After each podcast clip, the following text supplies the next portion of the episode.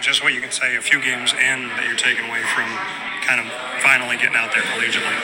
I'm sorry, what did you say? A few games in, just what you're taking away from your own game at this point, 3 games in. Really just that you have to be consistent in everything we do. Consistency in practice leads to consistency on the court. So knowing that we can't take any plays off energy-wise or intensity-wise is really going big for us, and it's going to go far for us all season. You lose that game to Colgate, come in to this one and win handily, never trailed in the entire game. Just what you can say about what that game did to spark you guys' potential.